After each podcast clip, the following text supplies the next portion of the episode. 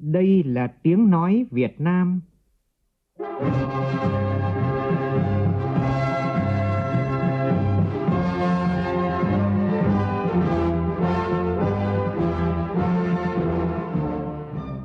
là tiếng nói Việt Nam, phát thanh từ Hà Nội, thủ đô nước Cộng hòa xã hội chủ nghĩa Việt Nam.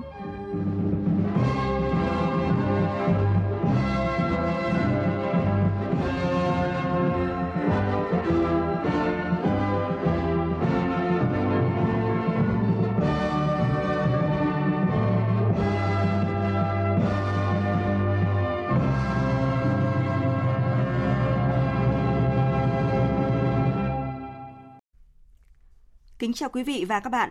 Mời quý vị và các bạn nghe chương trình Thời sự chiều của Đài Tiếng Nói Việt Nam. Chương trình Thời sự chiều nay có những nội dung đáng chú ý sau đây.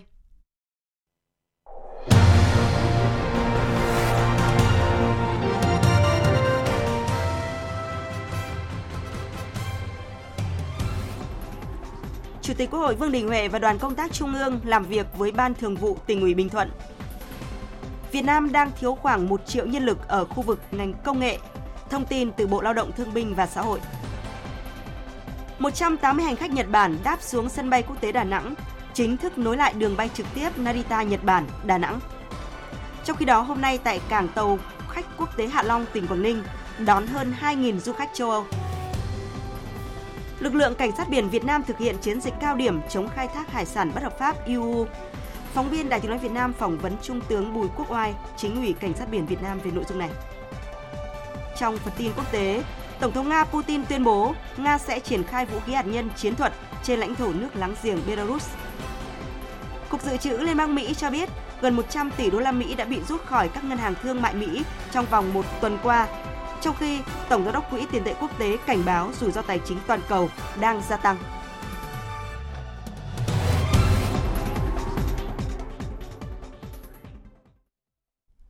Sau đây là nội dung chi tiết.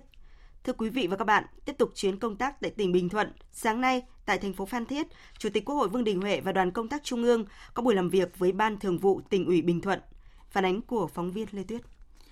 Theo báo cáo của tỉnh ủy Bình Thuận, sau đại dịch COVID-19 năm 2022 và quý 1 năm 2023, kinh tế của tỉnh phục hồi nhanh, tương đối đồng đều trên cả ba trụ cột, công nghiệp, du lịch và nông nghiệp.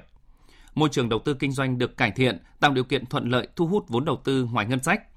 Về du lịch, tỉnh phát triển khá nhanh, ngày càng nâng cao chất lượng, từng bước trở thành địa bàn trọng điểm về du lịch của cả nước và là trung tâm du lịch thể thao biển mang tầm quốc gia.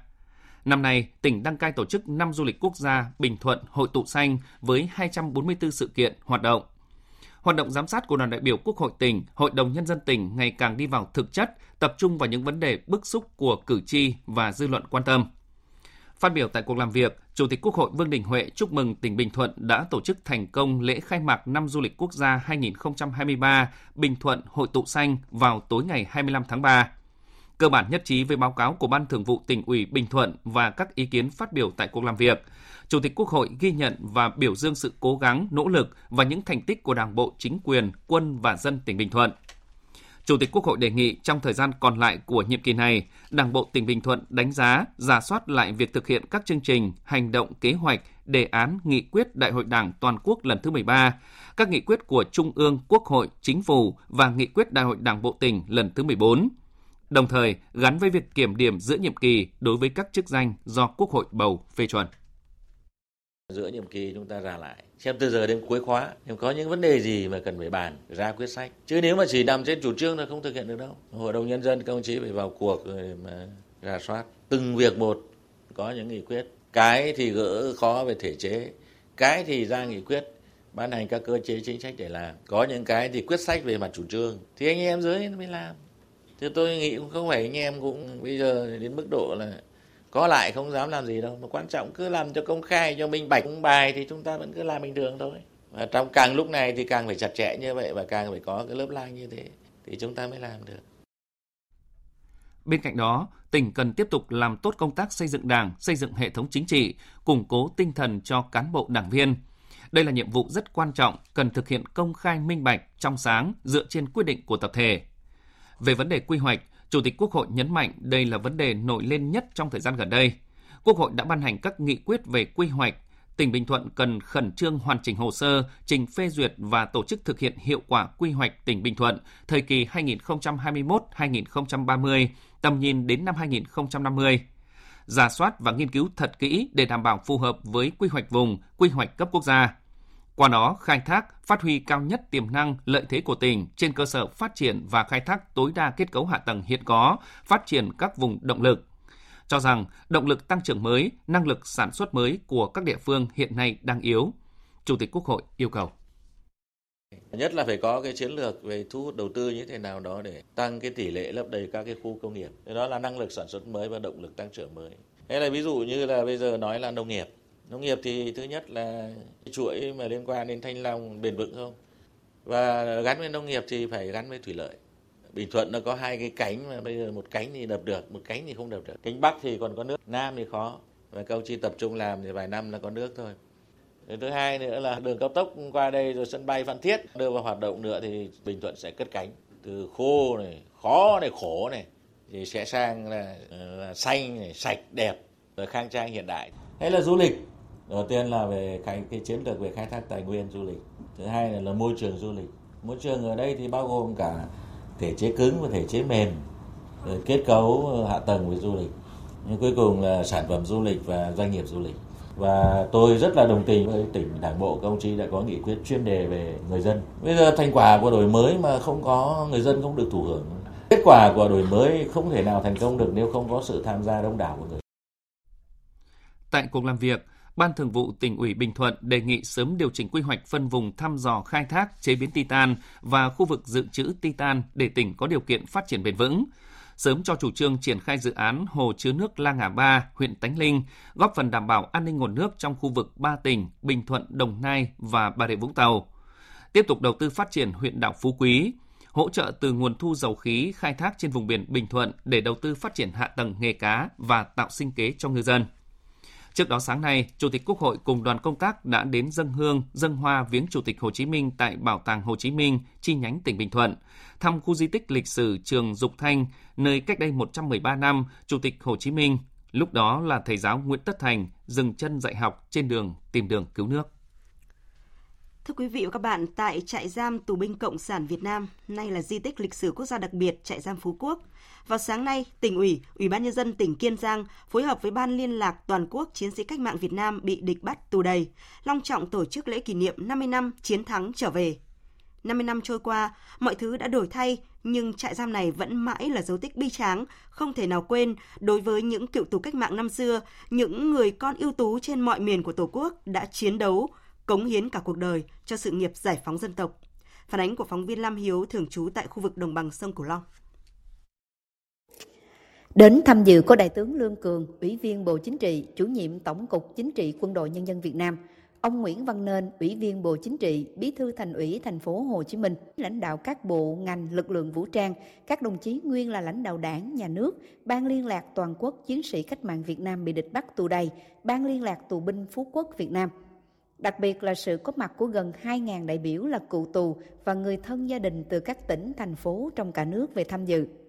Phát biểu tại buổi lễ, Đại tướng Lương Cường, Ủy viên Bộ Chính trị, chủ nhiệm Tổng cục Chính trị Quân đội Nhân dân Việt Nam bày tỏ sự xúc động và lòng biết ơn vô hạn đối với các anh hùng liệt sĩ, các chiến sĩ cách mạng đồng bào đồng chí đã anh dũng hy sinh vì Tổ quốc, vì nhân dân để non sông đất nước Việt Nam được độc lập, tự do, ấm no, hạnh phúc. Kỷ niệm 50 năm chiến thắng trở về là sự kiện có ý nghĩa to lớn nhằm tri ân và tôn vinh những cống hiến, hy sinh cao cả của các chiến sĩ cách mạng của đồng bào, đồng chí bị địch bắt tù đầy. Đây cũng là một trong những nội dung hình thức giáo dục sinh động, chân thực và thiết phục đối với các thế hệ người Việt Nam hôm nay và mai sau về truyền thống yêu nước, tinh thần đấu tranh cách mạng của dân tộc và thế hệ cha anh đi trước.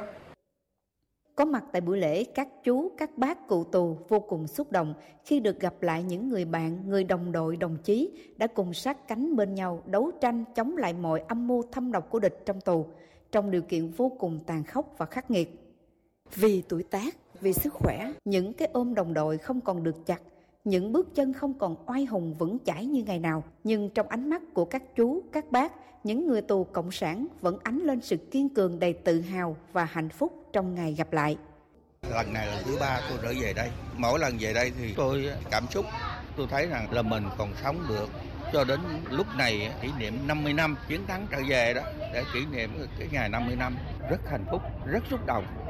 Cho nên giờ gặp lại số anh em cũ thì mình tay bắt mặt mừng, nhưng ngược lại mình còn nhớ đến những đồng đội, đồng chí của chúng ta đã hy sinh chôn trên đầu trăm người tôi rất xúc động.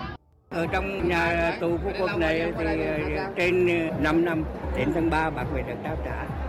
Đã nếm được ờ, tất cả các cái mùi chuông đắng cay của bom địch trại nhưng mà với cái ý chí, với cái lòng quyết tâm, với sự tin tưởng vào đảng, vào quân đội cho nên bác mới tồn tại. Trở về. Gặp đồng đội rất vui mừng cảm động. Ôm lại những ngày xưa khổ cực ở đây tù đầy ở đây đánh đập ở đây. Và bây giờ ôm lại rất nhiều.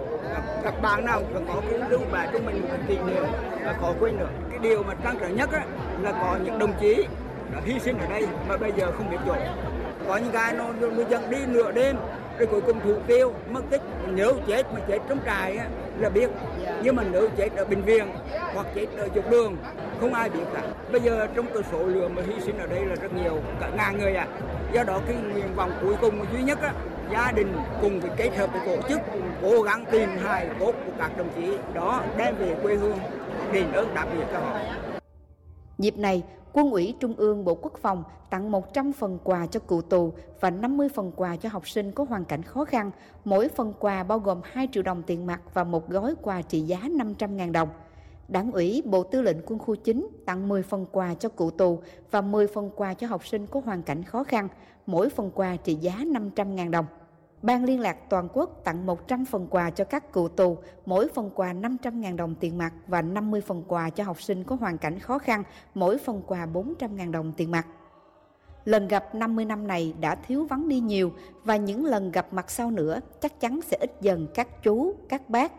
Nhưng những chiến công, những sự hy sinh đẫm máu và nước mắt cho nền độc lập tự do của Tổ quốc, của dân tộc thì vẫn còn vang mãi và càng được tô thắm thêm bởi truyền thống đạo lý uống nước nhớ nguồn của dân tộc. Chương trình thời sự chiều sẽ được tiếp tục với các tin tức đáng chú ý khác. Chiều nay, chuyến bay đầu tiên VN319 từ Narita, Nhật Bản đưa 180 hành khách Nhật Bản đáp xuống sân bay quốc tế Đà Nẵng, chính thức nối lại đường bay trực tiếp Narita, Nhật Bản, Đà Nẵng sau thời gian tạm ngưng do dịch bệnh COVID-19. Tin của Đình Thiệu, phóng viên Đài tiếng nói Việt Nam thường trú tại khu vực miền Trung. Ngay khi đặt chân đến Đà Nẵng, các hành khách Nhật Bản đi trên chuyến bay này được ngành du lịch thành phố Đà Nẵng chào đón với vũ điệu Yasokoi truyền thống của Nhật Bản và màn trình diễn ca nhạc sôi động. Hãng hàng không quốc gia Việt Nam, Vietnam Airlines cũng dành tặng 3 vé máy bay khứ hồi chặng Narita Đà Nẵng cho 3 vị khách may mắn trên chuyến bay. Trong giai đoạn đầu, từ ngày 26 tháng 3 đến 30 tháng 6, đường bay Narita Nhật Bản Đà Nẵng khai thác tần suất 4 chuyến một tuần vào các ngày thứ ba, thứ tư, thứ bảy và chủ nhật. Giai đoạn tiếp theo từ ngày 1 tháng 7 sẽ nâng tuần suất bay 7 chuyến một tuần.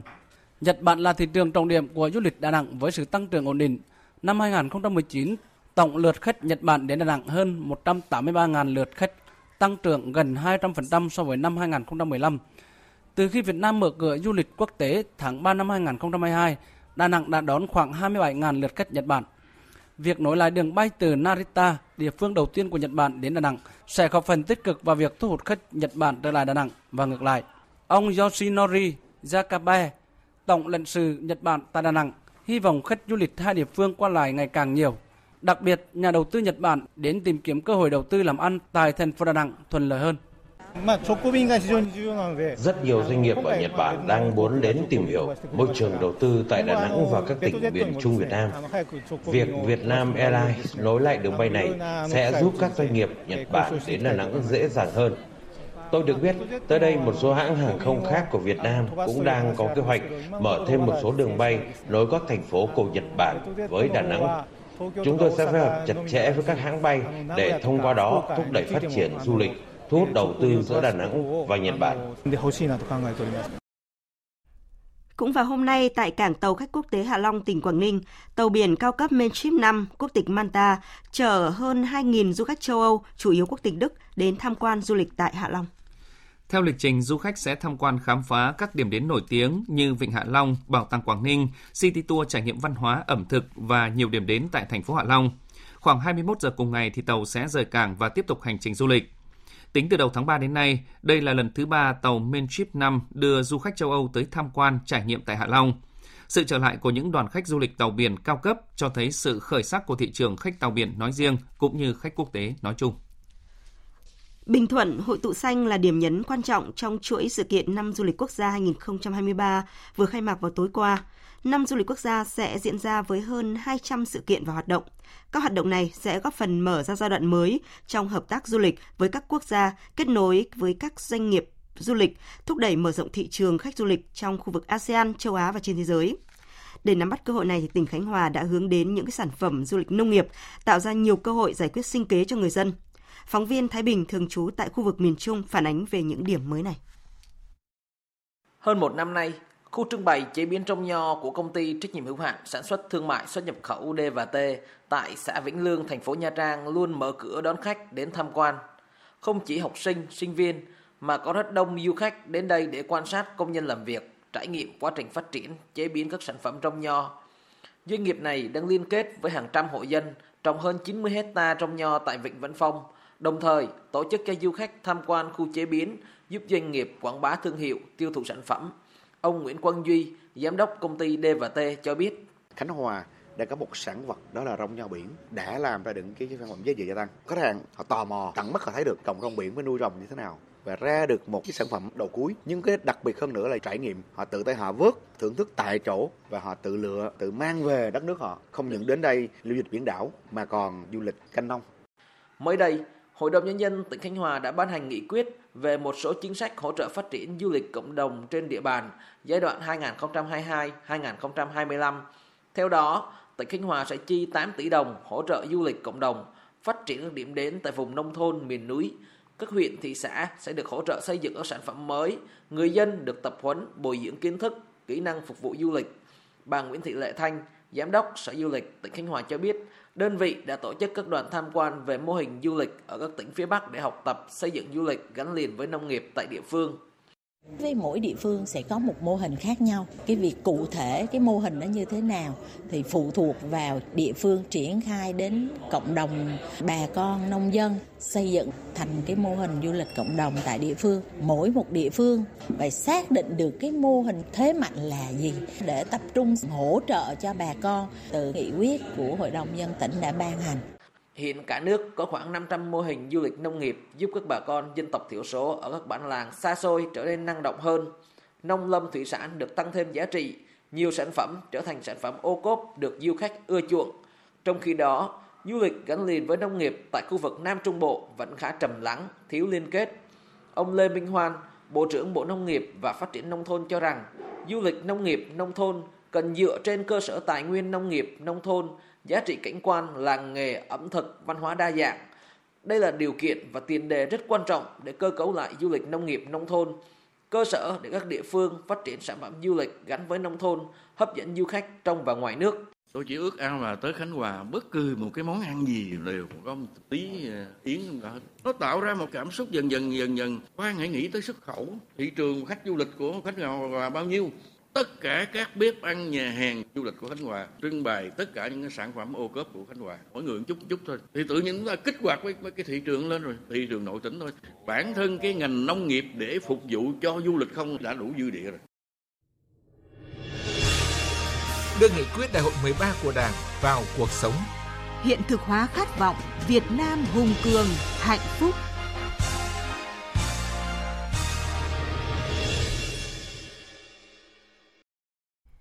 Thưa quý vị và các bạn, từ đầu nhiệm kỳ đến nay, Đảng bộ tỉnh Thừa Thiên Huế đã rất chú trọng công tác phát triển đảng viên trong đồng bào dân tộc thiểu số, không đặt nặng số lượng đảng viên kết nạp mà Đảng bộ tỉnh coi trọng chất lượng đảng viên, góp phần xây dựng hệ thống chính trị cơ sở vững mạnh toàn diện. Bài viết của phóng viên Đài Tiếng nói Việt Nam phản ánh về nội dung này. Tốt nghiệp trường Đại học Kinh tế Huế, Hồ Văn Thái, người dân tộc Cơ Tu ở thôn Dỗi, xã Thượng Lộ, huyện Nam Đông, tỉnh Thừa Thiên Huế trở về địa phương làm ăn, với kiến thức học được ở trường đại học, Hồ Văn Thái đầu tư phát triển kinh tế, cải tạo đất đồi, trồng cam. Vừa làm công việc ở xã, vào những ngày nghỉ, Thái dành thời gian chăm sóc một hecta keo, kiếm thêm thu nhập. Thái cũng đang nỗ tham gia việc làng với nhiệm vụ tổ trưởng khu dân cư số 6, xã Thượng Lộ. Khi được đứng vào hàng ngũ của đảng, Hồ Văn Thái tâm nguyện đem hết sức mình xây dựng quê hương. Là một đảng viên mới đứng trong hàng ngũ của đảng thì rất là vui, tự hào đang phát huy truyền thống yêu nước một vinh dự rất là lớn với à, một người à, trẻ tuổi, đặc biệt là đồng bào cơ tu. Đối với một đảng viên, thứ nhất là làm tốt các à, điều lệ của đảng, luôn gương mẫu tiên phong trong mọi phong trào, chấp hành tốt chủ trương đường lối của đảng, chính sách pháp luật của nhà nước, tuyên truyền với bà con chấp hành tốt các chủ trương, các quy định, các phong trào mà chính quyền địa phương cũng như thôn bản tổ chức vận động bà, bà con chấp hành tốt mọi chủ trương của đảng. Nguồn phát triển đảng viên tại xã miền núi cao Thường Lộ ngày càng khó khăn do những người trẻ tuổi có trình độ đều đi làm ăn xa. Trước thực trạng này, Đảng ủy chính quyền địa phương xã Thường Lộ đặc biệt quan tâm công tác đào tạo, bồi dưỡng, phát triển và tạo nguồn bổ sung cho đảng. Ông Hồ Văn Chính, Phó Bí thư Đảng ủy, Chủ tịch Ủy ban nhân dân xã Thường Lộ, huyện Nam Đông, tỉnh Thừa Thiên Huế cho biết, địa phương luôn quan tâm tạo nguồn phát triển đảng viên. À, hàng năm chúng tôi thường xuyên à, ra soát à, bồi dưỡng đào tạo cái nguồn trẻ ở tại địa phương để ở các chi bộ thuận lợi trong việc kết nạp những quần chúng ưu tú đứng vào hàng ngũ của đảng. Đảng ủy đã xây dựng nghị quyết chi bộ cũng như vậy. Mỗi chi bộ ít nhất từ 3 đến 5 quân chúng được kết nạp vào đảng để làm sao là trong nhiệm kỳ 5 năm đạt và vượt chỉ tiêu theo nghị quyết đại hội đảng bộ xã.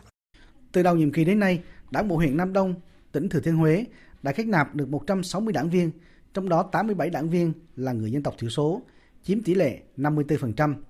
Việc phát triển đảng viên trong đồng bào dân tộc thiểu số, nhất là đảng viên trẻ trong thời gian gần đây, có nhiều thuận lợi hơn. Nguyên nhân là người dân tộc thiểu số hầu hết là thành phần gia đình cơ bản, lịch sử chính trị rõ ràng, hầu hết thanh niên lớn lên ở nhà lao động sản xuất, lập gia đình và sinh sống tại địa phương. Khó khăn hiện nay trong công tác phát triển đảng viên đối với người dân tộc thiểu số là nhiều quần chúng trình độ học vấn chưa hoàn thành chương trình bậc tiểu học. Ông Mai Tiến Dũng, Phó Bí thư Thường trực huyện ủy Nam Đông, tỉnh Thừa Thiên Huế cho biết, Ban Thường vụ huyện ủy đã ký cam kết trách nhiệm với mặt trận và các tổ chức đoàn thể, nêu cao trách nhiệm đẩy mạnh phát triển đảng viên. Thì chúng tôi sẽ tập trung lãnh chỉ đạo và thường xuyên quán triệt quy định của là trung ương, tỉnh ủy và đặc biệt là nghị quyết của là huyện ủy Nam Đông giáo dục rèn luyện giúp đỡ phân công đảng viên tiếp tục à, giới thiệu cho các cái đoàn thể trước hết là kết nạp vào các cái hội viên đoàn viên đoàn thể sau đó các cái đoàn thể giới thiệu những cái đoàn viên ưu tú hội viên ưu tú để kết nạp vào đảng phát huy vai trò của hệ thống chính trị tổ chức đoàn thể từ huyện đến cơ sở. Từ đầu nhiệm kỳ đến nay, các cấp ủy đảng ở hai huyện miền núi Nam Đông, A Lưới, tỉnh Thừa Thiên Huế tăng cường công tác giáo dục chính trị, không ngừng nâng cao nhận thức cho cán bộ đảng viên và quần chúng vùng đồng bào dân tộc thiểu số. Từng thôn bản phát huy vai trò của các tổ chức đoàn thể chính trị xã hội, già làng trưởng bản trong công tác tuyên truyền, phát hiện và giới thiệu cho đảng những quần chúng ưu tú. Bà Lê Thị Thu Hương, Phó trưởng ban tổ chức tỉnh ủy Thừa Thiên Huế cho biết, trong hai năm gần đây, các trường trung học phổ thông Nam Đông A Lưới đặc biệt quan tâm việc tạo nguồn phát triển đảng từ những học sinh ưu tú người dân tộc thiểu số. Công tác phát triển đảng và nâng cao chất lượng kết nạp đảng đối với đảng viên trẻ à, mà người đồng bào dân tộc thiểu số luôn được các cấp ủy quan tâm, chú trọng và cái nhận thức về công tác phát triển đảng mới thì à, có cái sự chuyển biến tích cực. Hiện nay thì à, chất lượng kết nạp đảng viên thì cũng đã không ngừng được nâng lên trong toàn đảng bộ tỉnh Thừa Thiên Huế. Thì cái số mà đảng viên người đồng bào dân tộc thiểu số thì chiếm đến 8,29% trong à, tổng số đảng viên của toàn tỉnh. Phát triển đảng viên hàng năm, đặc biệt là đảng viên trẻ và đảng viên là người đồng bào dân tộc thiểu số.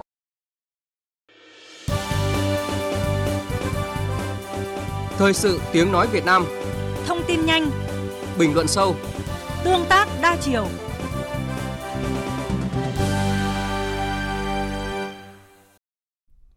Mời quý vị và các bạn tiếp tục nghe chương trình Thời sự chiều của Đài Tiếng Nói Việt Nam. Bộ Lao động Thương binh và Xã hội đang lấy ý kiến nhân dân về dự thảo luật bảo hiểm xã hội sửa đổi. Các nội dung sửa đổi, bổ sung trong dự thảo luật này gồm 5 nhóm chính sách được chi tiết hóa thành 18 nội dung lớn với nhiều điểm mới. Trong đó, dự thảo luật bổ sung tầng trợ cấp hưu trí xã hội để hình thành hệ thống bảo hiểm xã hội đa tầng, hướng đến đích là đảm bảo để tất cả người cao tuổi đều được hưởng chính sách hàng tháng, hoặc là từ quỹ bảo hiểm xã hội, hoặc là từ trợ cấp hưu trí xã hội từ ngân sách nhà nước. Phóng viên Hà Nam thông tin. So với luật bảo hiểm xã hội hiện hành, dự thảo luật bảo hiểm xã hội sửa đổi, bổ sung tầng trợ cấp hưu trí xã hội bên cạnh tầng bảo hiểm xã hội cơ bản, gồm bảo hiểm xã hội bắt buộc, bảo hiểm xã hội tự nguyện. Tầng bảo hiểm hưu trí được bổ sung nhằm hình thành hệ thống bảo hiểm xã hội đa tầng, đồng thời bổ sung quy định về liên kết giữa tầng trợ cấp hưu trí xã hội và tầng bảo hiểm xã hội cơ bản nhằm mở rộng đối tượng thụ hưởng chế độ bảo hiểm xã hội. Ông Nguyễn Duy Cường, Phó vụ trưởng vụ Bảo hiểm xã hội, Bộ Lao động Thương binh và Xã hội cho biết.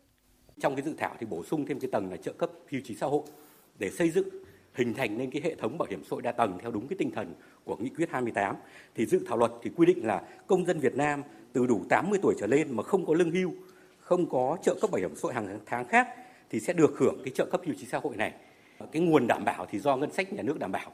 Và trong cái quá trình mà hưởng cái trợ cấp hưu trí xã hội thì cũng được uh, bảo hiểm uh, y tế do ngân sách nhà nước đảm bảo. Đồng thời thì trong cái dự thảo luật thì cũng giao cho chính phủ quyết định điều chỉnh giảm dần cái độ tuổi hưởng cái trợ cấp hưu trí xã hội để nó phù hợp, nó đảm bảo cái tính à, linh hoạt với điều kiện khả năng ngân sách nhà nước trong từng thời kỳ. Đặc biệt, dự thảo luật bảo hiểm xã hội sửa đổi còn quy định người lao động đến tuổi nghỉ hưu mà chưa đủ điều kiện về thời gian đóng bảo hiểm xã hội để hưởng lương hưu thì có thể lựa chọn hưởng trợ cấp hàng tháng, thấp nhất bằng với mức trợ cấp hưu trí xã hội từ quỹ bảo hiểm xã hội cho thời gian trước khi đủ tuổi hưởng trợ cấp hưu trí xã hội, tùy thuộc vào thời gian đóng tiền lương, thu nhập tháng đóng bảo hiểm xã hội của họ. Đồng thời, trong thời gian hưởng trợ cấp hàng tháng thì được hưởng bảo hiểm y tế do ngân sách nhà nước đảm bảo. Ông Nguyễn Duy Cường, Phó vụ trưởng vụ Bảo hiểm xã hội, Bộ Lao động Thương binh và Xã hội cho biết thêm. Hiện nay ở Việt Nam thì có khoảng 12 triệu người cao tuổi và hiện thì cơ quan bảo hiểm xã hội đang chi trả cho khoảng trên 3 triệu người hưởng lương hưu hoặc là trợ cấp bảo hiểm xã hội hàng tháng. À, ngân sách nhà nước thì cũng đang chi trả cho khoảng trên 1 triệu 7 người cao tuổi để hưởng cái trợ cấp hàng tháng từ ngân sách nhà nước. Như vậy là còn khoảng trên 6 triệu người cao tuổi hiện nay đang là không có chính sách nào từ ngân sách nhà nước cũng như là từ quỹ bảo hiểm xã hội. Như vậy là cái việc dự thảo luật bổ sung cái tầng trợ cấp hưu trí xã hội và cái liên kết tầng trong dự thảo luật này thì kỳ vọng là sẽ dần dần mở rộng cái diện bao phủ cái đối tượng thụ hưởng và cái đích cuối cùng là phải đảm bảo tất cả người cao tuổi đều phải có lương hưu, trợ cấp bảo hiểm xã hội hàng tháng hoặc là cái trợ cấp hưu trí xã hội từ ngân sách nhà nước. Cái việc quy định như vậy, đặc biệt là cái tầng liên kết trong cái điều 29 của dự thảo luật thì nó tạo ra thêm cái sự lựa chọn cho người lao động và người ta cũng sẽ cân nhắc hơn khi mà lựa chọn cái việc hưởng bảo hiểm xã hội một lần bởi vì người ta có thêm cái sự lựa chọn với các cái quyền lợi nó cao hơn. Tại dự thảo luật bảo hiểm xã hội sửa đổi, cơ quan soạn thảo đề xuất tăng mức trợ cấp hưu trí xã hội từ 360.000 đồng một người trong một tháng, hiện nay lên 500.000 đồng một người một tháng đối với người từ 80 tuổi trở lên mà không có lương hưu, không có trợ cấp bảo hiểm xã hội hàng tháng. Cũng tại dự thảo luật bảo hiểm xã hội sửa đổi, cơ quan soạn thảo đề xuất đối với người đủ 60 tuổi trở lên và đủ tuổi nghỉ hưu theo quy định của pháp luật, không đủ điều kiện hưởng lương hưu và chưa đủ điều kiện hưởng trợ cấp hưu trí xã hội mà có thời gian đóng bảo hiểm xã hội, nếu có nguyện vọng thì sẽ được hưởng trợ cấp hàng tháng trong khoảng thời gian trước khi đủ tuổi hưởng trợ cấp hưu trí xã hội, mức trợ cấp là 500.000 đồng một tháng. Vào chiều nay tại thành phố Huế, Bộ Giáo dục và Đào tạo phối hợp với Trung ương Đoàn Thanh niên Cộng sản Hồ Chí Minh, Ủy ban nhân dân tỉnh Thừa Thiên Huế và Đại học Huế tổ chức bế mạc Ngày hội khởi nghiệp quốc gia của học sinh sinh viên và trao giải cuộc thi học sinh sinh viên với ý tưởng khởi nghiệp lần thứ năm. Ban tổ chức đã trao 80 giải thưởng theo hai khối thi học sinh và sinh viên, trong đó có 10 giải nhất, 20 giải nhì, 30 giải ba và 20 giải khuyến khích. Ngoài ra, ban tổ chức còn trao 4 giải phụ về dự án đoạt giải bình chọn và dự án đoạt giải gian hàng – theo đánh giá của ban giám khảo, tất cả các dự án tham dự của học sinh sinh viên đều thể hiện được tính mới, sáng tạo. Các bài trình bày đã thể hiện được tính chuyên nghiệp, nhiều dự án được thương mại hóa từ các kết quả nghiên cứu khoa học sinh viên. Có thể nói, về cơ bản các bài dự thi đạt chất lượng tốt. Không chỉ là điểm khởi đầu dành cho học sinh sinh viên muốn hiện thực hóa ước mơ khởi nghiệp của mình, Ngày hội khởi nghiệp quốc gia của học sinh sinh viên còn là nơi kết nối giữa nhà trường, các đơn vị đào tạo, doanh nghiệp, các quỹ khởi nghiệp, thúc đẩy khát vọng khởi nghiệp và khởi nghiệp thành công của các bạn trẻ. Trong khi đó, thông tin từ Bộ Lao động Thương binh và Xã hội cho biết, Việt Nam hiện vẫn đang thiếu khoảng 1 triệu nhân lực ở khu vực công nghệ.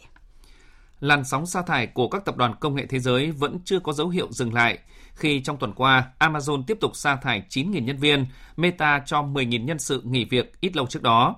Trong khi đó, Việt Nam không miễn nhiễm với khó khăn, nhưng tín hiệu tích cực là thời gian gần đây, ngành công nghệ trong nước đã ngược dòng tăng cường tuyển dụng, nhờ lợi thế một thị trường có tốc độ phát triển nhanh về kinh tế số. Lazada Việt Nam vừa đi vào vận hành một trung tâm phân loại hàng hóa với diện tích 20.000 m2 và khả năng xử lý hơn 1 triệu kiện hàng mỗi ngày.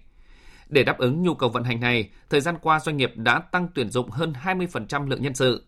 Doanh nghiệp lý giải, các công việc cần chủ yếu là đi vào chiều sâu, đòi hỏi chất lượng.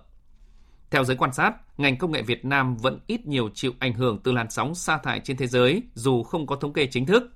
Tuy nhiên, Việt Nam là thị trường kinh tế số có tốc độ tăng trưởng gần 30% trong năm ngoái, cao nhất Đông Nam Á. Vì vậy, quá trình phục hồi cũng nhanh hơn. Lợi thế về dân số trẻ và nhanh nhạy với công nghệ cũng giúp cho Việt Nam thu hút sự chú ý từ các nước phát triển. Bà Laura Lindemann, giám đốc cao cấp thương vụ Phần Lan cho biết, ngành công nghệ của Phần Lan ước tính vẫn cần đến hơn 130.000 nhân tài về công nghệ thông tin trong 10 năm tới. Nguồn nhân lực từ các nước như Việt Nam được doanh nghiệp Phần Lan chú trọng tuyển dụng nhờ những lợi thế như là được đào tạo tốt và giỏi tiếng Anh.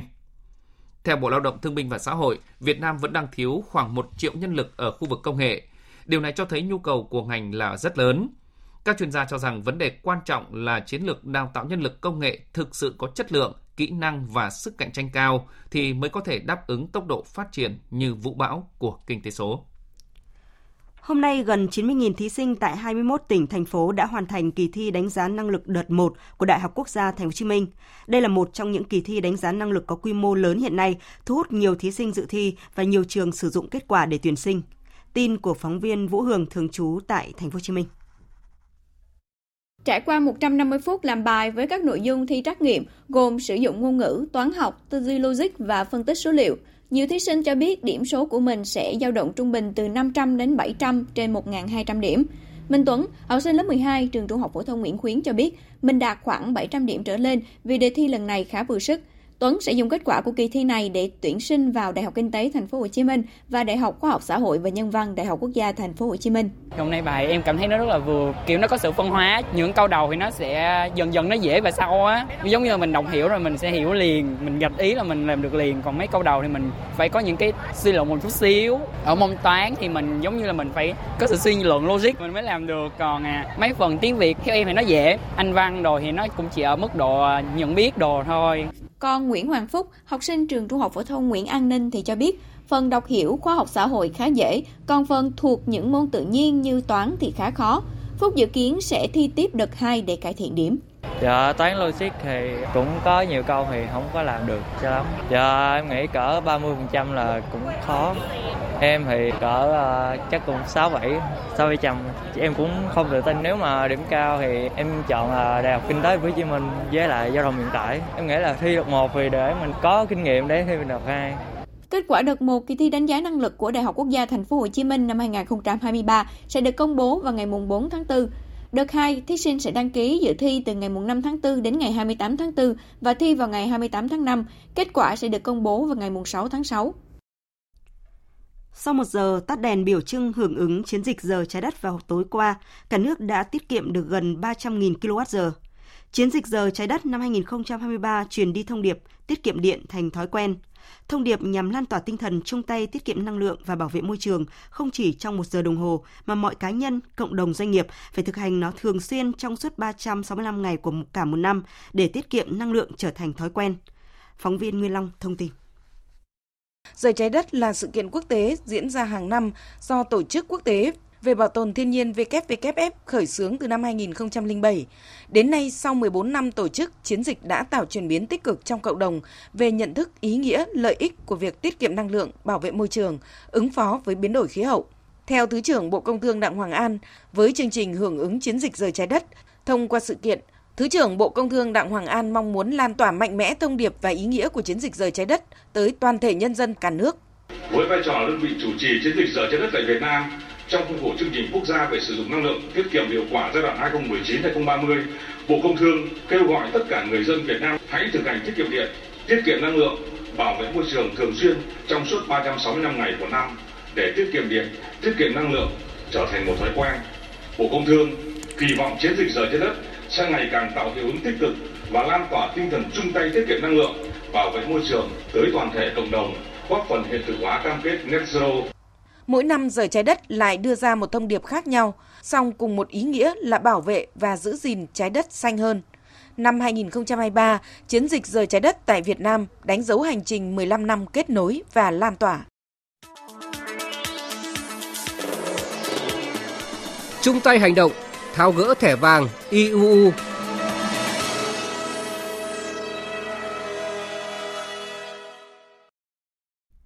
Quý vị và các bạn đang nghe chương trình Thời sự chiều của Đài Tiếng Nói Việt Nam. Thưa quý vị và các bạn, thực hiện quyết định số 81 của Chính phủ về kế hoạch hành động chống khai thác hải sản bất hợp pháp IUU, không báo cáo và không theo quy định và thực hiện chiến dịch cao điểm chống khai thác IUU, đoàn công tác của Bộ Tư lệnh Cảnh sát biển Việt Nam cùng đại diện 7 tỉnh Tây Nam Bộ đã có chuyến công tác kiểm tra tại khu vực biển giáp danh Việt Nam, Thái Lan, Malaysia.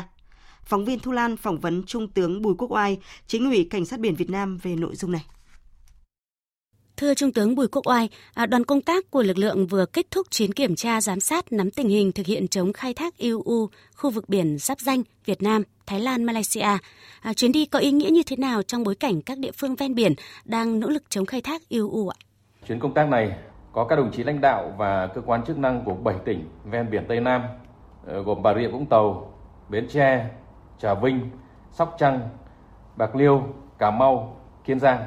Điều đó khẳng định quyết tâm của Bộ Tư lệnh Cảnh sát biển Việt Nam và các địa phương trong phòng chống khai thác IUU theo chỉ đạo của Thủ Chính phủ. Mục đích của chuyến công tác lần này ngoài nắm tình hình thực tế và kiểm tra việc triển khai thực hiện nhiệm vụ phòng chống IUU của các tàu trên thực địa, khu vực giáp danh Việt Nam, Thái Lan, Malaysia từ đó kịp thời tham mưu đề xuất với Ban chỉ đạo IUU Bộ Quốc phòng về công tác chỉ đạo thực hiện nhiệm vụ phòng chống khai thác IUU. À, vâng thưa Trung tướng, à, đồng chí nhận thấy tình hình chấp hành pháp luật trong quá trình khai thác của bà con như thế nào? Đoàn công tác nhận thấy công tác quán triệt, triển khai, thực hiện ý kiến chỉ đạo của Thủ tướng Chính phủ, Bộ trưởng Bộ Quốc phòng, Ban chỉ đạo IUU Bộ Quốc phòng cũng như kế hoạch đợt cao điểm 180 ngày đã được Cảnh sát biển Việt Nam, Kiểm ngư Việt Nam tổ chức chặt chẽ, nghiêm túc, đạt hiệu quả tích cực. Qua kiểm tra, đoàn công tác nhận thấy nhận thức, ý thức chấp hành pháp luật về phòng chống khai thác IUU của bà con ngư dân đã được lưng lên rõ rệt.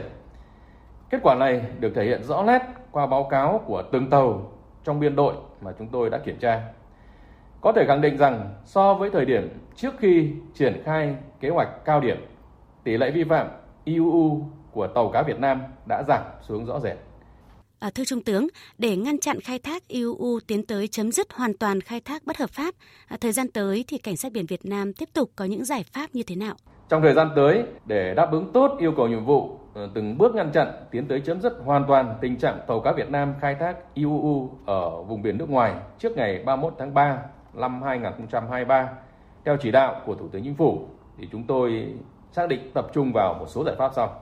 Thứ nhất, lực lượng cảnh sát biển Việt Nam sẽ tiếp tục quán triệt, triển khai và thực hiện nghiêm túc các chỉ đạo, chương trình, kế hoạch của Thủ tướng Chính phủ, các chương trình, kế hoạch của Bộ Quốc phòng, Ban chỉ đạo IUU Bộ Quốc phòng. Thứ hai, Cảnh sát biển Việt Nam sẽ tiếp tục phối hợp chặt chẽ với lực lượng kiểm ngư và các lực lượng chức năng, tăng cường tuần tra, kiểm tra, kiểm soát trên các vùng biển trọng điểm, kịp thời phát hiện, ừ, tuyên truyền, ngăn chặn xử lý theo thẩm quyền các tàu cá ngư dân vi phạm khai thác IUU. Cảnh sát biển Việt Nam sẽ tiếp tục đẩy mạnh công tác đối ngoại, hợp tác với lực lượng thực thi pháp luật trên biển của các nước trong khu vực để trao đổi, ừ, chia sẻ thông tin nhằm phối hợp xử lý nhanh chóng, hiệu quả các vụ việc liên quan ờ, đến ngư dân, đến tàu cá Việt Nam ừ, và các nước có vi phạm IUU. Trân trọng cảm ơn Trung tướng. Quý vị và các bạn vừa nghe phóng viên Đài Tiếng Nói Việt Nam phỏng vấn Trung tướng Bùi Quốc Oai, chính ủy Cảnh sát biển Việt Nam.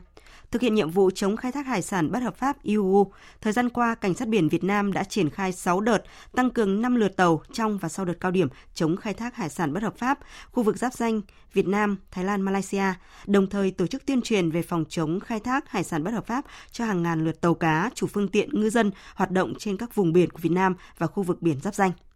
Chương trình Thời sự chiều sẽ được tiếp tục với một số thông tin thời tiết. Theo Trung tâm Dự báo Khí tượng Thủy văn Quốc gia, trong ngày mai thứ hai, thủ đô Hà Nội và các tỉnh miền Bắc sẽ đón thêm một đợt không khí lạnh nhẹ và đợt không khí lạnh này sẽ tiếp tục gây mưa cho khu vực này. Trong đêm nay và ngày mai, Bắc Bộ tiếp tục có mưa rông, có nơi mưa vừa, mưa to kèm nguy cơ xảy ra lốc xét và mưa đá, trời lạnh, vùng núi có nơi trời rét, nhiệt độ thấp nhất từ 19 đến 22 độ, vùng núi có nơi dưới 19 độ, cao nhất ban ngày ở mức 22 đến 24 độ. Các tỉnh từ Thanh Hóa đến Thừa Thiên Huế có mưa rào và rông, cục bộ có mưa vừa, mưa to. Và dự báo mưa sẽ còn kéo dài ở các tỉnh miền Bắc và Bắc Trung Bộ đến khoảng ngày 29 tháng 3. Từ ngày 30 tháng 3, nền nhiệt tại khu vực này sẽ tăng dần và trời hứng nắng. Còn đối với khu vực Tây Nguyên và Nam Bộ trong những ngày tới tiếp tục có nắng nóng, nhiệt độ cao nhất từ 34 đến 35 độ, có nơi trên 35 độ. Đặc biệt ở miền Đông Nam Bộ có nơi trên 36 độ. Và dự báo nắng nóng sẽ còn kéo dài nhiều ngày tới ở miền Đông Nam Bộ. Về chiều tối, khu vực Tây Nguyên có mưa rông, tập trung ở Lâm Đồng và Đắk Nông, đề phòng lốc xét và mưa đá. Chương trình Thời sự chiều tiếp tục với phần tin quốc tế. Tổng thống Nga Putin vừa thông báo Nga sẽ triển khai vũ khí hạt nhân chiến thuật tại Belarus. Việc Nga lần đầu tiên đưa vũ khí hạt nhân chiến thuật ra ngoài lãnh thổ kể từ thập niên 1990 có thể khiến mối quan hệ giữa Nga và các nước phương Tây thêm xấu đi. Tổng hợp của biên tập viên Hạnh Phúc. Hôm qua 25 tháng 3, phát biểu trên truyền hình, Tổng thống Putin cho biết Nga sắp xây dựng xong một cơ sở lưu trữ đặc biệt dành cho vũ khí hạt nhân tại Belarus và dự kiến hoàn tất vào ngày 1 tháng 7.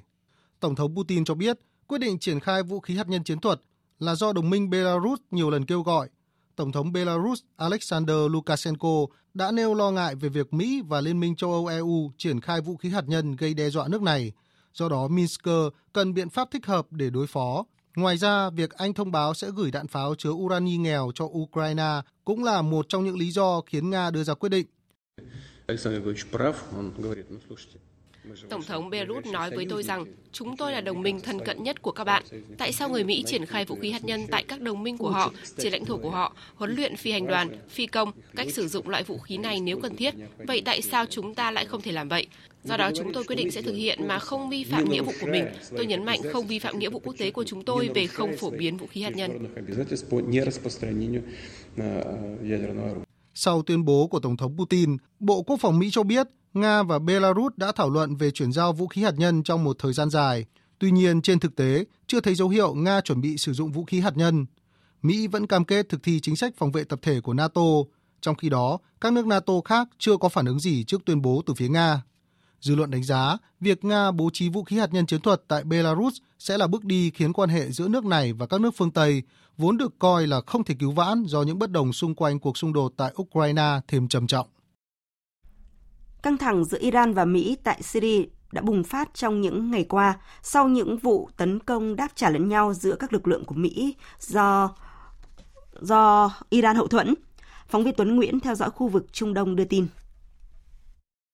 Người phát ngôn của Hội đồng An ninh Quốc gia tối cao Iran, Kaivan Khosravi cho biết các cuộc tấn công vào các căn cứ có liên quan đến Iran ở Syria sẽ đối mặt với phản ứng nhanh chóng. Tuyên bố trên được đưa ra sau khi có báo cáo về việc 19 người đã thiệt mạng trong các cuộc không kích của Mỹ trước đó vào các cơ sở của các nhóm đồng minh với Iran ở miền đông Syria. Trước đó, Mỹ tuyên bố thực hiện các cuộc tấn công ở miền đông Syria để đáp trả cuộc tấn công bằng máy bay không người lái có nguồn gốc từ Iran hôm 23 tháng 3 vừa qua, khiến một nhà thầu Mỹ thiệt mạng và một số người khác bị thương. Tổng thống Mỹ Joe Biden tuyên bố các lực lượng Mỹ đã phát động cuộc tấn công để đáp trả các cuộc tấn công trong quá khứ và ngăn chặn các mối đe dọa tấn công trong tương lai. Bộ trưởng Quốc phòng Israel đã kêu gọi dừng kế hoạch cải cách tư pháp của Thủ tướng Netanyahu. Động thái này cho thấy đã có những dạn nứt trong nội bộ chính phủ Israel về kế hoạch vốn đang vấp phải sự phản đối mạnh mẽ của dư luận. Bộ trưởng Quốc phòng Israel ông Joab Gallant, thành viên cấp cao thuộc đảng Likud của Thủ tướng Benjamin Netanyahu, đã kêu gọi dừng kế hoạch cải cách tư pháp đang gây nhiều tranh cãi, đồng thời hối thúc người dân chấm dứt làn sóng biểu tình quy mô lớn phản đối chính phủ, cũng như tình trạng lực lượng dự bị quân sự từ chối tham gia huấn luyện. Thời gian gần đây, trong các cuộc trò chuyện và thảo luận ở hậu trường, tôi đã trao đổi với các bên khác nhau. Tôi thấy tại thời điểm này, quá trình này phải dừng lại để chúng ta có thể ngồi lại và thảo luận.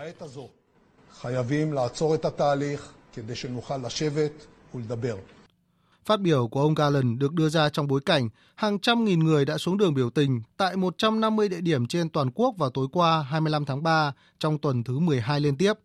Phát biểu của ông Garland cũng thể hiện sự chia rẽ và dường như đang tạo ra dấu hiệu dạn nứt trong chính phủ Thủ tướng Benjamin Netanyahu. Kế hoạch cải cách tư pháp của Thủ tướng Benjamin Netanyahu đã vấp phải những phản ứng gay gắt của người dân Israel và đây là nguyên nhân dẫn đến các cuộc biểu tình lớn trên quy mô toàn quốc từ tháng 1 đến nay. Nhiều chính trị gia thuộc phe đối lập gọi đây là mối đe dọa đối với nền dân chủ Israel. Nếu dự luật được thông qua, sẽ trở thành công cụ để chính phủ vô hiệu hóa nhiều quyết định của tòa án, ảnh hưởng tới tính công bằng, sự độc lập cần có của tòa án. Trong khi đó, có ý kiến cho rằng kế hoạch cải cách tư pháp bị nghi ngờ là một bước đi giúp đương kim thủ tướng thoát khỏi các án phạt trong tương lai. Dữ liệu mới nhất từ Cục Dự trữ Liên bang Mỹ Fed cho thấy tổng cộng hơn 98 tỷ đô la đã bị người gửi của Mỹ rút trong vòng một tuần qua trong bối cảnh niềm tin của người dân vào hệ thống ngân hàng của nước này bị lung lay. Theo báo cáo của Cục Dự trữ Liên bang, phần lớn các khoản rút tiền đến từ các ngân hàng nhỏ. Trong tuần từ mùng 8 đến 15 tháng 3, các hệ thống tài chính lớn tại Mỹ đã chứng kiến khoản tiền gửi tăng lên, trong khi các ngân hàng nhỏ hơn chứng kiến dòng tiền chảy ra tới 120 tỷ đô la. Hôm 23 tháng 3 vừa qua, Cục Dự trữ Liên bang Mỹ đã tăng lãi suất 9 lần liên tiếp, thêm 0,25 điểm phần trăm. Song tiết lộ có thể sắp tạm dừng động thái tiếp tục tăng lãi suất giữa lúc phát sinh những bất ổn gần đây trên thị trường tài chính, đặc biệt là sau sự sụp đổ của ngân hàng thung lũng Silicon và ngân hàng Signature. Trong khi đó, vào hôm nay phát biểu tại diễn đàn cấp cao phát triển Trung Quốc, Tổng Giám đốc Quỹ tiền tệ quốc tế cho rằng triển vọng trung hạn của nền kinh tế toàn cầu vẫn yếu và nhiều rủi ro. Bích Thuận, phóng viên Đài tiếng nói Việt Nam thường trú tại Bắc Kinh đưa tin. Tổng Giám đốc Quỹ tiền tệ quốc tế IMF Georgieva cho rằng xung đột Nga-Ukraine và việc thắt chặt chính sách tiền tệ hiện nay đang kìm hãm sự phát triển của nền kinh tế toàn cầu. Bà dự đoán, ngay cả khi triển vọng năm 2024 có tốt lên, tăng trưởng kinh tế năm 2024 vẫn sẽ thấp hơn mức 3,8% trong 10 năm qua.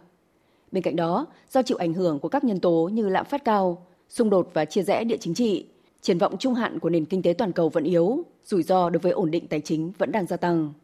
IMF đang theo dõi sát sao diễn biến tình hình và đánh giá tác động đối với triển vọng kinh tế và ổn định tài chính toàn cầu. Các hoạt động kinh tế ở Trung Quốc đang phục hồi. Sự phục hồi của kinh tế Trung Quốc đồng nghĩa với tỷ lệ đóng góp của nền kinh tế lớn thứ hai thế giới đối với kinh tế toàn cầu trong năm 2023 sẽ đạt 1 phần 3, thậm chí hơn 1 phần 3. Diễn đàn cấp cao phát triển Trung Quốc năm 2023 đang diễn ra tại Bắc Kinh và sẽ kết thúc vào ngày 27 tháng 3. Chủ đề của diễn đàn năm nay là phục hồi kinh tế, cơ hội và hợp tác. Vấn đề về hợp tác giải quyết tác động biến đổi khí hậu, lạm phát và khủng hoảng di cư là những vấn đề được tập trung thảo luận tại hội nghị thượng đỉnh Ibero-American, các nước nói tiếng Tây Ban Nha và Bồ Đào Nha lần thứ 28 vừa diễn ra tại thủ đô Santo Domingo, Cộng hòa Dominica. Biên tập viên Mỹ Linh thông tin. Hội nghị có sự tham dự của các tổng thống và các đại diện của 22 nước là diễn đàn để các nhà lãnh đạo ở khu vực Mỹ Latin cũng như Tây Ban Nha và Bồ Đào Nha thảo luận các vấn đề khu vực. Hội nghị diễn ra trong bối cảnh khu vực này đang phải chật vật ứng phó với tình trạng lạm phát tăng cao dai dẳng, cùng với mối lo ngại toàn cầu về hệ thống tài chính thế giới sau sự sụp đổ của hai ngân hàng là ngân hàng thung lũng Silicon và Signature của Mỹ trong tháng này. Trong tuyên bố kết thúc hội nghị, các nhà lãnh đạo đã đưa ra kế hoạch hợp tác hành động 4 năm và 4 đề xuất về các vấn đề quan trọng phải được giải quyết cùng nhau. Tổng thống nước chủ nhà, ông Luis Abinader cho biết. Se elaboraron las tres importantes propuestas que constituyen insumos para poner en acción Ba đề xuất quan trọng đã được đưa ra để tạo tiền đề cho các kế hoạch hành động. Chúng tôi phải nói thêm rằng, đề xuất thứ tư về kiến trúc cải cách tài chính mới đã được phê duyệt. Chúng tôi nhất trí tập trung vào việc đối mặt với lạm phát, khắc phục nghèo đói, đảm bảo an ninh lương thực. Một đề xuất khác liên quan đến những thách thức toàn cầu của biến đổi khí hậu, đồng thời xem xét việc chúng ta bước vào thế giới kỹ thuật số, xây dựng điều lệ đề xuất đảm bảo việc thực thi các quyền cơ bản trong xây dựng nền tảng kỹ thuật số công bằng và bình đẳng. Từ đó, kế hoạch hành động hợp tác kéo dài 4 năm lần thứ ba đã được phê duyệt. Tổng thống Argentina Alberto Fernandez kêu gọi sự đoàn kết của cộng đồng Ibero-American để đạt được phát triển với sự hòa nhập xã hội. Lãnh đạo và đại diện các nước tham dự hội nghị cũng kêu gọi tăng cường hợp tác về vấn đề di cư trong bối cảnh hàng nghìn người rời khỏi các nước Mỹ Latin để đến biên giới Mỹ do khó khăn kinh tế, bạo lực và nhiều thách thức khác. Quý vị và các bạn đang nghe chương trình Thời sự chiều và phần tiếp theo là trang tin thể thao.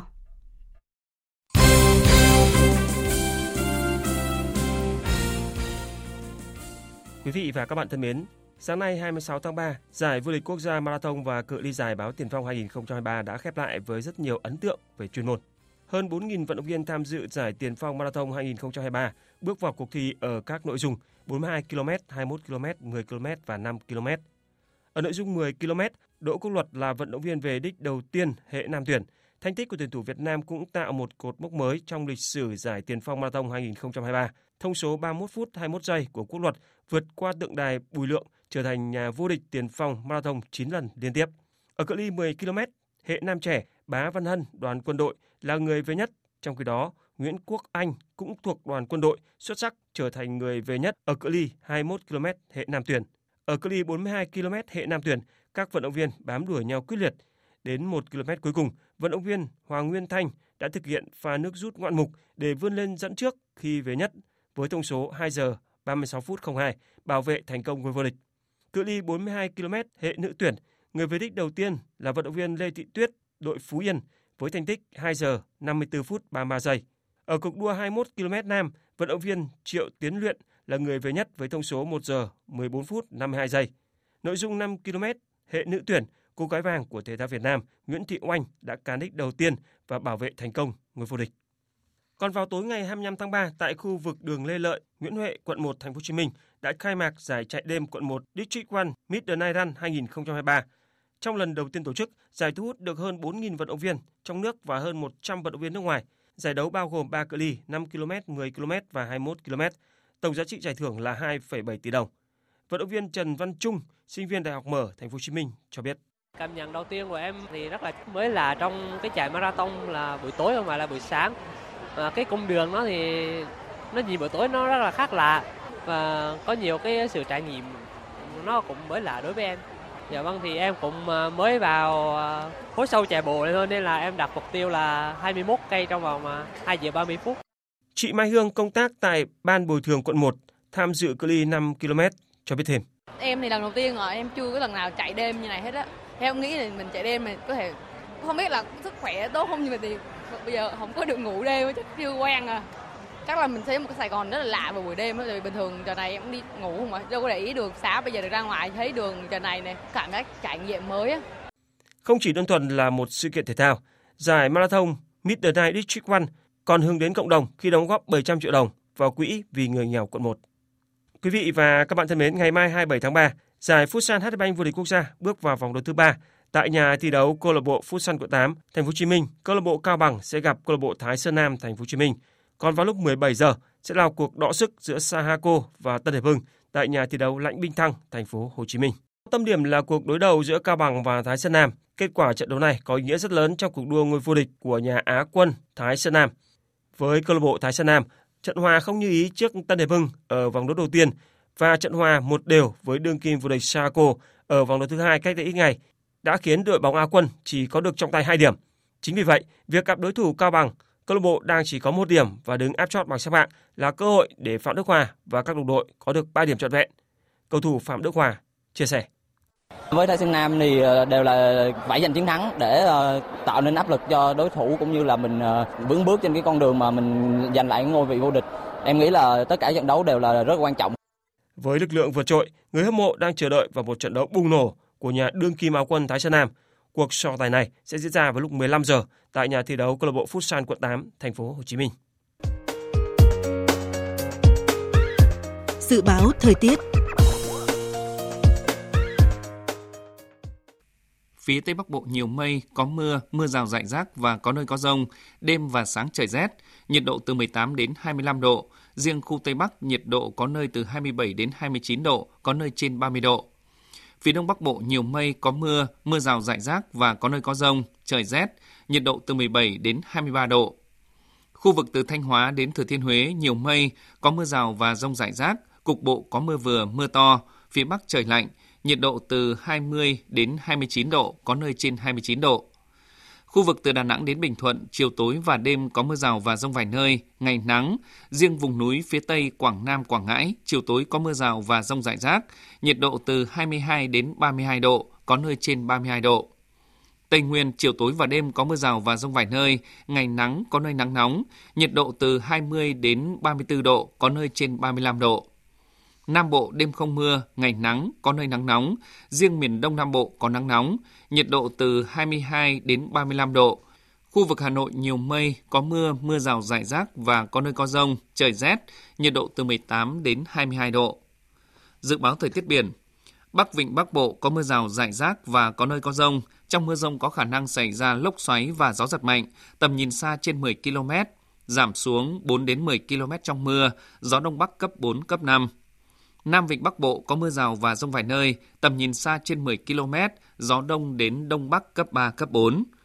Vùng biển từ Quảng Trị đến Quảng Ngãi có mưa rào vài nơi, tầm nhìn xa trên 10 km, gió Đông Nam đến Đông cấp 3, cấp 4. Từ chiều mai, gió Đông đến Đông Bắc cấp 3, cấp 4. Vùng biển từ Bình Định đến Ninh Thuận, từ Bình Thuận đến Cà Mau, khu vực giữa và Nam Biển Đông, khu vực quần đảo Trường Sa thuộc tỉnh Khánh Hòa, không mưa, tầm nhìn xa trên 10 km, gió nhẹ. Từ chiều mai, gió Đông Bắc cấp 3, cấp 4.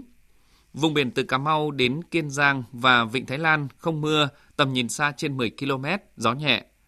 Khu vực Bắc Biển Đông có mưa rào và rông vài nơi, tầm nhìn xa trên 10 km, gió đông đến đông bắc cấp 3, cấp 4. Riêng phía đông bắc, gió đông bắc cấp 5, có lúc cấp 6, giật cấp 7, biển động. Khu vực quần đảo Hoàng Sa thuộc thành phố Đà Nẵng không mưa, tầm nhìn xa trên 10 km, gió đông đến đông bắc cấp 3, cấp 4. Thông tin thời tiết vừa rồi đã kết thúc chương trình Thời sự chiều nay. Chương trình do các biên tập viên Nguyễn Hằng và Minh Châu cùng phát thanh viên Mạnh Cường, kỹ thuật viên Thu Phương thực hiện. Chịu trách nhiệm nội dung Hoàng Trung Dũng. Cảm ơn quý vị và các bạn đã quan tâm theo dõi.